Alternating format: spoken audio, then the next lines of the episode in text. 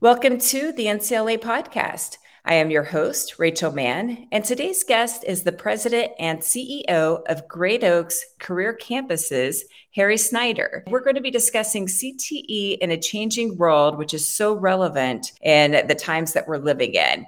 So, thank you for joining me today, Harry. I'm excited to be here, Rachel. Well, to start off, can you share with our listeners some information about your background and how you got involved in CTE and your leadership journey that led you to where you're at now? Would love to.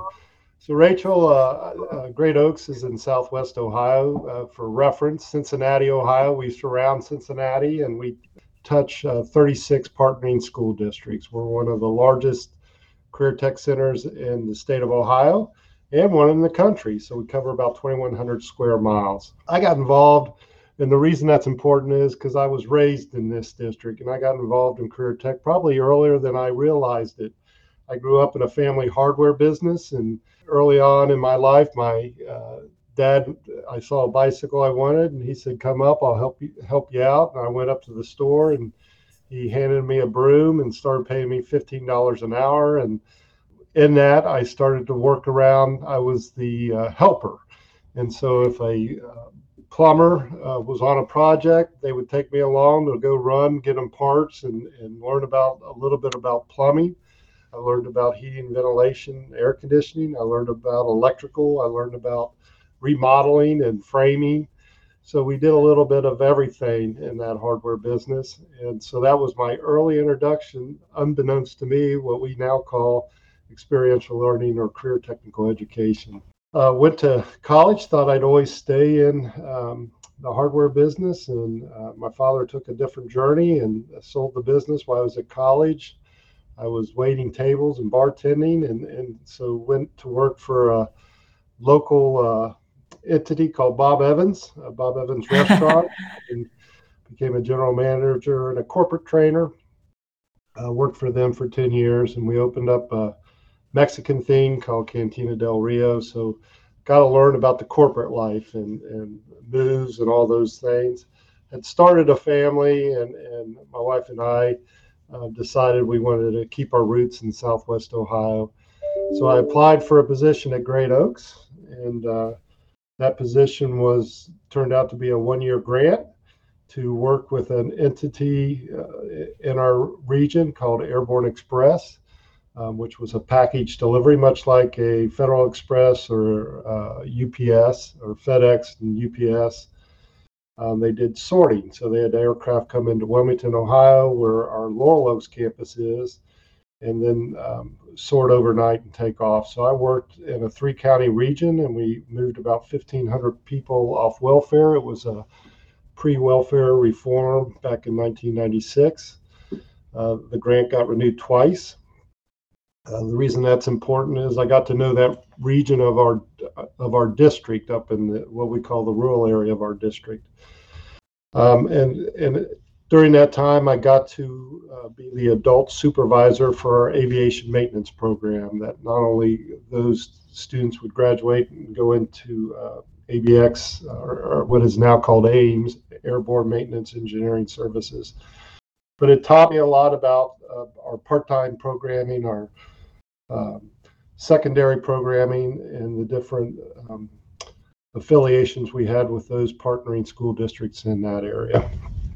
Um, they came back to me and asked me, um, told me about a position about an economic development position in Highland County, which was again part of our district. And I looked at the time Cliff Meigel, uh, who was our soon to be superintendent, and said, Cliff, I have no idea what an economic development person does. And he said, Well, we'll send you to training. So I went to Oklahoma University Economic Development Institute and got my certificate in economic development. Again, that's important because at that time, a lot of our partnering schools were going through renovations and building new buildings. And so I was the county liaison working with a lot of our partnering districts on building their new buildings. That went on for five years. Uh, my predecessor, Bob Scarborough, um, was ending his career. Uh, they brought me back down to the Cincinnati area, and I took over as director of adult education. So I skipped over some things. I finished out my, um, I got a management degree from the University of Cincinnati. So I finished my vocational education master's from Wright State to get that certificate. I got my superintendent certificate as well as principal certificates, all the different educational certificates you needed. So when the opportunity presented itself and uh, Dr. Robin White decided to retire eight years ago, can't believe it's been eight years, uh, I threw my hat into the um, discussion. And I like telling that story because uh, we have a 35 member board, and the search committee consisted of nine of our board members. And the one board member that was facilitating the search um, had us come in and he would introduce us. And he, I walked into the room and um, he introduced Ken introduced me to the uh, eight board members that were sitting there, and they all stood up and said, "We know Harry. He helped us build his school, our schools." So that was my uh, uh, journey through that process, and uh, was able to get through the interview process and and, and become superintendent again um, eight years ago. Can't believe it's that how time flies when you're doing this. So that introduction to career tech education. And in the meantime, I guess I should refer, I got involved in this organization called ACTE um, as a uh, PACE VP. I headed up our state legislative liaison. I, I, I set up national, not only national policy seminar trips to the Washington, D.C., but also our legislative seminars here at the state of Ohio. So I was very comfortable working with legislators at both the, the local, state, and national level. So um, that's intertwined in all this advancement and opportunities that Great Oaks provided me. And I just fell in love with career tech education. And it really goes back to one of our first events when we helped people move from cash assistance to a, to a job out at Airborne we would meet them at 10 o'clock at night. Um, we would make sure they were dressed appropriately because they would usually be working outside in the elements. And this is um, Ohio has nice hot summers and cold winters, lots of snow. So we would work them through that, and then we would work through any barriers they might have, if it was childcare, transportation, and then skill level development, whether it's how to read, uh, simply adult basic literacy was part of our program, as well as skill training in how to how to use computers. Again, back in '96, it's a little bit different now today, but '96 was a Microsoft was just starting to get started. Email was just new, but we would help these individuals learn those new technologies and um, become um, able to live on their own, and that was exciting to me. So I, I immediately saw the impact career technical education could have on our students and the impact it would have not just on their lives but their families' lives and also to our communities and, and to the region. And that's what I love about career technical education. Well, Harry, we've known each other for several years now, and it's fascinating to hear your journey and to hear how what started out as trying to raise some personal money turned into a lifelong passion and career path for CTE that's impacted so many people. And anytime I hear someone ask for an exemplar of a CTE center or school, I always hear Great Oaks. So you definitely have created a national representation. Well, thank you. Uh, we we love what we do. Uh, we steal a lot of ideas. What I've loved about NCLA, I remember my first in, NCLA, it was out to Oregon. And um, you thought, we thought everybody did career technical education uh, like we did in Ohio. So I quickly learned um, how other schools were introducing career technical education to their states and to their regions. And through that, um, again, I'll go back back to early, late 90s, and that's when IT, information technology, was really just starting to take hold as far as using it as a uh, leverage in it to use to train, but also to use to connect. And um, that was exciting for me. And then I, uh, the other NCLA, I, I, remember that affects us still today was the uh, Sandy Hook uh, incident, and we went to Massachusetts back in 2012. Can't believe it's been 10 years ago. But that's safety and how, how we rearrange schools. So now, as superintendent, we are continually looking at how we upgrade our buildings and the lessons we learned from that incident into our buildings and then also our programming. So we we provide a lot of public safety service training to uh, our communities in Southwest Ohio through our police academy and our fire academies, um, and that's been a, a fun uh, journey to be a part of. Well, and I think that's actually that is the conference that you and I met at. That was my second time going to a best practices conference. Yeah, yeah, um, and that's what the beauty of NCLA is. Um, I, I, tell my associates we send uh, a lot of people to those conferences because it helps us, uh, gives us a reality check. Are we doing things well? Could we do it better? Are we thinking outside the box? Um, we love to accept people to come here to Great Oaks to walk through. We're open to their ideas. You know, why are you doing it this way? Have you ever thought about doing it that way? And I think that's what makes us all better as a community, um, leveraging our own ideas against those of others. And I think NCLA makes that happen. Absolutely, and I and I will be visiting next August when I'm in Cincinnati. So uh, we'll we'll be planning a couple of extra days for that. Um, right. But Harry, can you? Oh, thank you. And can you share an innovative practice that is taking place in your school district that others may be able to replicate in their context? Uh, well, I reflect this is the end of COVID, uh, or we're trending down towards the end of COVID. And 18 months ago, March of um, 2020. Um, we learned a lot about our organizations, um, some of our challenges that we face. But one of the outstanding things we did was in our public safety services. So we were the only um, career center, i.e., any uh, program in the state of Ohio that continued on with our police academy and our fire academy. This was through our adult programming. And through that process, um, we leveraged uh, our facilities because they're they're big. We could spread people out. It allowed us to do that. But during that time, we had other entities in the state come down and see what what we were doing.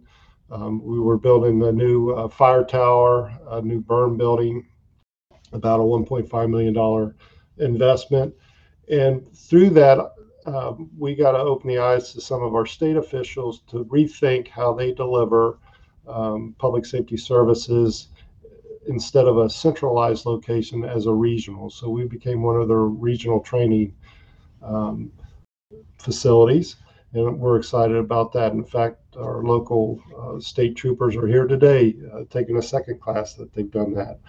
So again, just being on the edge, uh, keeping our facilities updated and our gun range updated um, helped us realize that that's not as innovative as it is adapting to what um, COVID did to us as a community and as an educational experience. Innovatively, uh, we've entered in with the uh, local community college. We offered our aviation program up at our Laurel campus, um, the Federal Aviation Administration, uh, power plant, and airframe with the general certificates, it's three certificates. So we expanded that program over to our um, west side of our district with a joint venture with Cincinnati State. Um, they own an airport out there. They run some adult aviation programs, and so we were able to tie in our secondary program to that. Again, it's working with local uh, community colleges and universities to see how can we provide that seamless pathway to help our students on their educational journey. Uh, something innovative that we started about uh, 24 months ago was a program with the University of Cincinnati and uh, in our IT program that not only touches our four campuses but also our satellite programming. And that is if we can get a, a student started and receive an IT certificate, whether that's an HTML, um, uh, Microsoft, whatever that certificate is, our university will help them fast track their application process so that they automatically have a seat in their IT programs. So that's been over the last uh, 18 months, we've seen um, those numbers grow into the hundreds of our students if they wish to continue an IT pathway with our local university to bypass the regular application process. We find that to be kind of exciting and innovative. And it helps not only with the shortages in our region, but it helps that student uh, find a way to pay for that college because if they have those entry level certificates, a company usually will hire them and then also help assist them in their uh, college costs. So we're excited about that. Those are well, two that, well, and I I'm impressed about uh, that how much you and your staff have accomplished in a time that was a very difficult time. But that's just exciting to see how how CTE really uh, came to the table and found solutions and found ways to be innovative. That's what I love about my job. It's it's um, identifying a problem and how can we overcome that problem. Um, as you know, uh, the healthcare industry was really rocked by the COVID, and, and um, there's shortages in our hospitals and our nursing homes, and that's another program that we just uh, are revamping in our health tech program. So we have a secondary, a high school licensed practical nurse program um, that we used to limit the entry into that program, um, the best of the best. Um, we did some revamping, and now instead of making it a smaller funnel into that program, we made it a broader funnel so that we can introduce more students to that pathway. And if they're not on pace to continue in the licensed practical nurse, we can continue them on to become a, a state tested nurse assistant or a patient care assistant.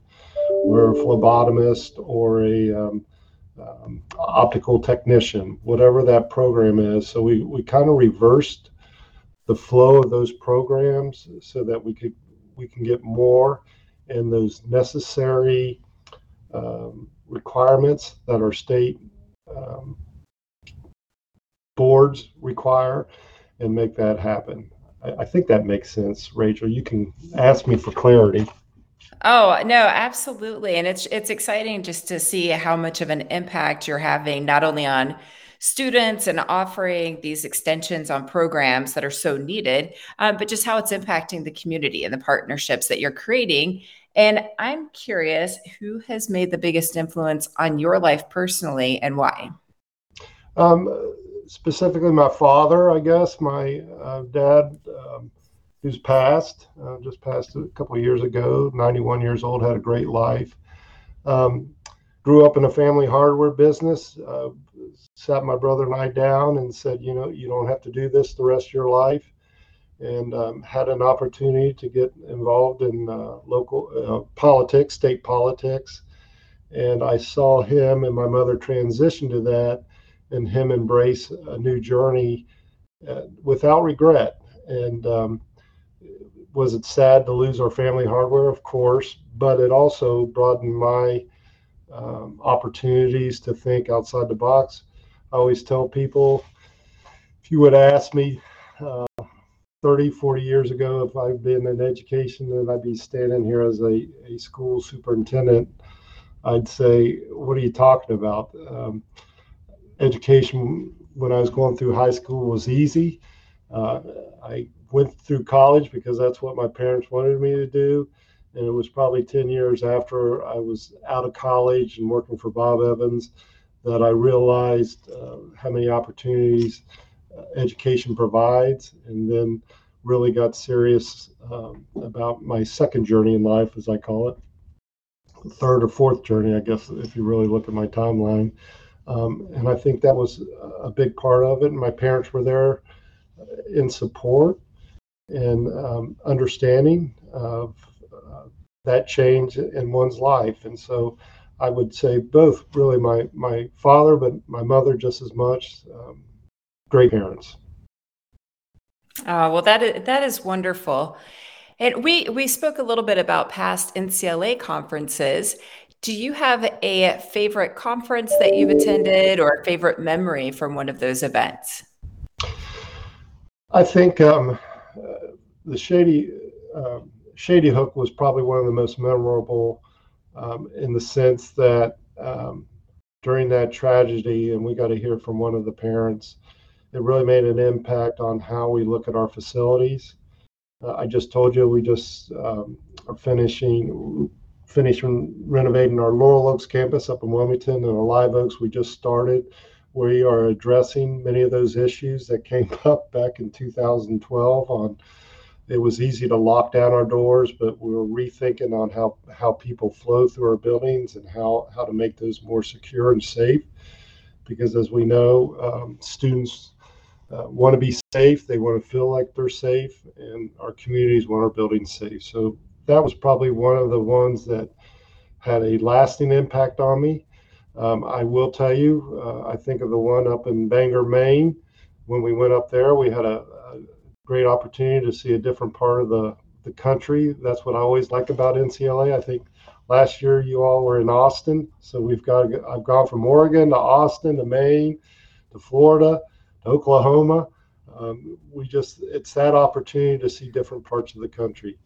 Uh, Arizona, West-MEC. Yes. Um, because of an NCLA event, I went back mm-hmm. with our architect who happens to also work for the Cincinnati Reds, and he was out there for the uh, spring training. So I met him out there, and we walked through all of uh, West-MEC uh, campuses. And ironically, if you went to our Laurel Oaks campus or Live Oaks campus, you could see some of those lessons learned nice. at West-MEC that we brought back to uh, to include in our design. Again, uh, what a great opportunity to see uh, what different entities are doing, cutting edge uh, delivery of that. And I think that's a good example of how uh, NCLA provided that uh, broadening of my understanding of what, what was possible out there. Is that a good way to say it, Rachel? Oh, absolutely. And I agree 100%. We truly get better together when we're able to see what's happening and to learn from each other. And I, I think about having taught in Northern Virginia for years and thinking, like you said earlier, that you feel like all of CT programs are the same, and then moving to Arizona and finding out that nothing's the same. and then through organizations like NCLA and ACTE, getting to see so much of what's out there and being able to uh, share ideas and best practices so that we really truly are making CTE stronger as a whole. That's correct. Okay, my next question for you. What do you enjoy most about your role? I can tell you're passionate about what you do. What what is your favorite part of, of being a superintendent? Well, my favorite part is uh, classroom visits. I make about 90 classroom visits just to um, see what our buildings are actually doing, seeing how our kids are reacting to the space they are. I've learned a lot about what people tell me is happening and then to actually see if it's working or not. Technology is one of those things where we brought laptops in and everybody said they're great. They uh, they hold the charge and you find out that students are uh, running extension cords around the room and how do we address that and so how can I impact that and working with our uh, building administrators and our um, physical maintenance people to come up with those solutions and and finding finding ways to break down barriers to better serve our students as well as our community. I think that's what I love about my job. I love to see the excitement of our students when they discover a new skill and they get to tell me about that new skill and see them put it in action. Um, one of my favorite visits is our vet tech program. Uh, we work with a local um, animal shelter and we do spayed and neutering. We have um, veterinarians that come in and, and um, volunteer their time, and our students uh, participate in that surgery. And, and you can just imagine the, the conversation at the at the uh, dining room table at night. Honey, what'd you do at school today? Oh, we uh, we spayed and neutered dogs, and I gotta cut the dog open and, and stitch the dog up after we did it. And the mother says, "Oh, was it were these fake animals? Oh no, mom, they're real." And you know, and, the kids' eyes are just huge, and so they do the the pre-op, the operation, the post-op, and they're just that's when you're like, that's experiential learning. That's when that kid, all of a sudden, that student has a life-changing event, and you know that that will carry them for no matter where they go. So that's what I love about my job. Oh, it's, it's so exciting. All right. So, what is a project that you've recently embarked upon? Um, one of the things I, I, talked a little bit about the health tech, and we're still exploring that. I think the future of education is how do we do personalized learning. We learned a lot over the uh, COVID uh, when we did remote learning. We were terrible at it. We recognized that, and um, but what we did learn from it, there are some aspects of, of the educational process that can be done remotely, i.e., through our academics. We also learned that students, uh, um, it shouldn't have been, we learned, we, we probably knew it, but it became more of a, a focal point that students advance at different paces and that those that were working remotely could could really leapfrog ahead. So our our challenge is now how do we personalize that learning for all of our students moving forward. And that's what we're wrestling with as an organization. Um, really thinking outside the box. How can we provide more co op, internship, work based learning activities throughout the year? How can we let them have that happen sooner? Um, we have some students that just love the labs and that experiential hands on learning. They wrestle with the academic parts, and if we can get that academics out of the way quicker, um, they could even flourish more in the career tech lab. So I think that's what I, am ex- I'm excited about that we're working on. That's not going to go away.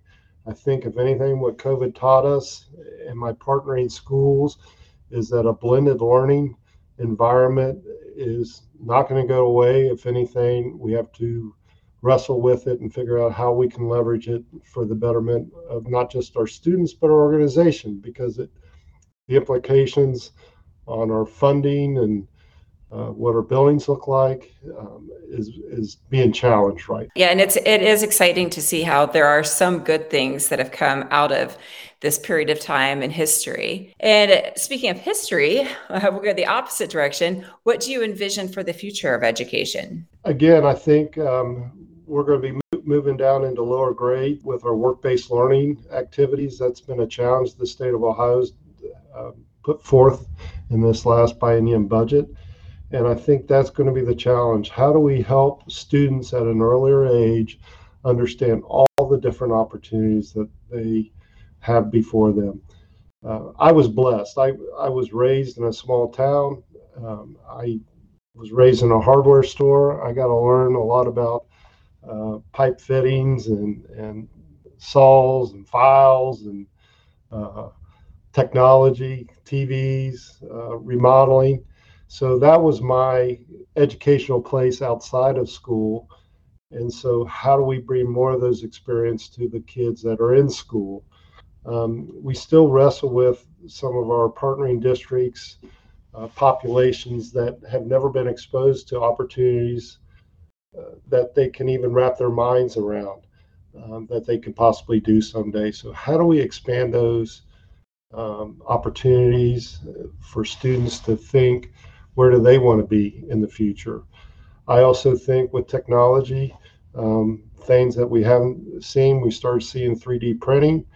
Uh, Morris Technology is a local company that was uh, purchased by General Electric Aviation they did 3D printers and used metal part to make metal parts for aircraft engines, really as a experimental to help uh, companies to help GE see if they would work in their engines. And then when they put them in the engines, just out of curiosity, they tried them and they found out that the parts were better made than making them from the standard way they used to make them. So there were some eye-opening experiences there that our students were involved in early on in that technology that we can leverage for the future. So I think I think while the world is getting is bigger, it's also getting smaller, and technology helps bring those opportunities together. So, how do you leverage technology for the future of education? Is the challenge we're all going to face. And some of us are going to figure it out sooner than others. And I hope Great Oaks is a part of that. Well, absolutely. And Great Oaks is fortunate to have a visionary like you. And we're fortunate to have you on the podcast today. So thank you so much for joining us. And to our guests who are listening in, if you would like to uh, be on the podcast or if you have a topic that you would like for us to address, please email me at info at ncla cte.org. And thanks again, Harry. Thank you, Rachel. Thanks for the opportunity.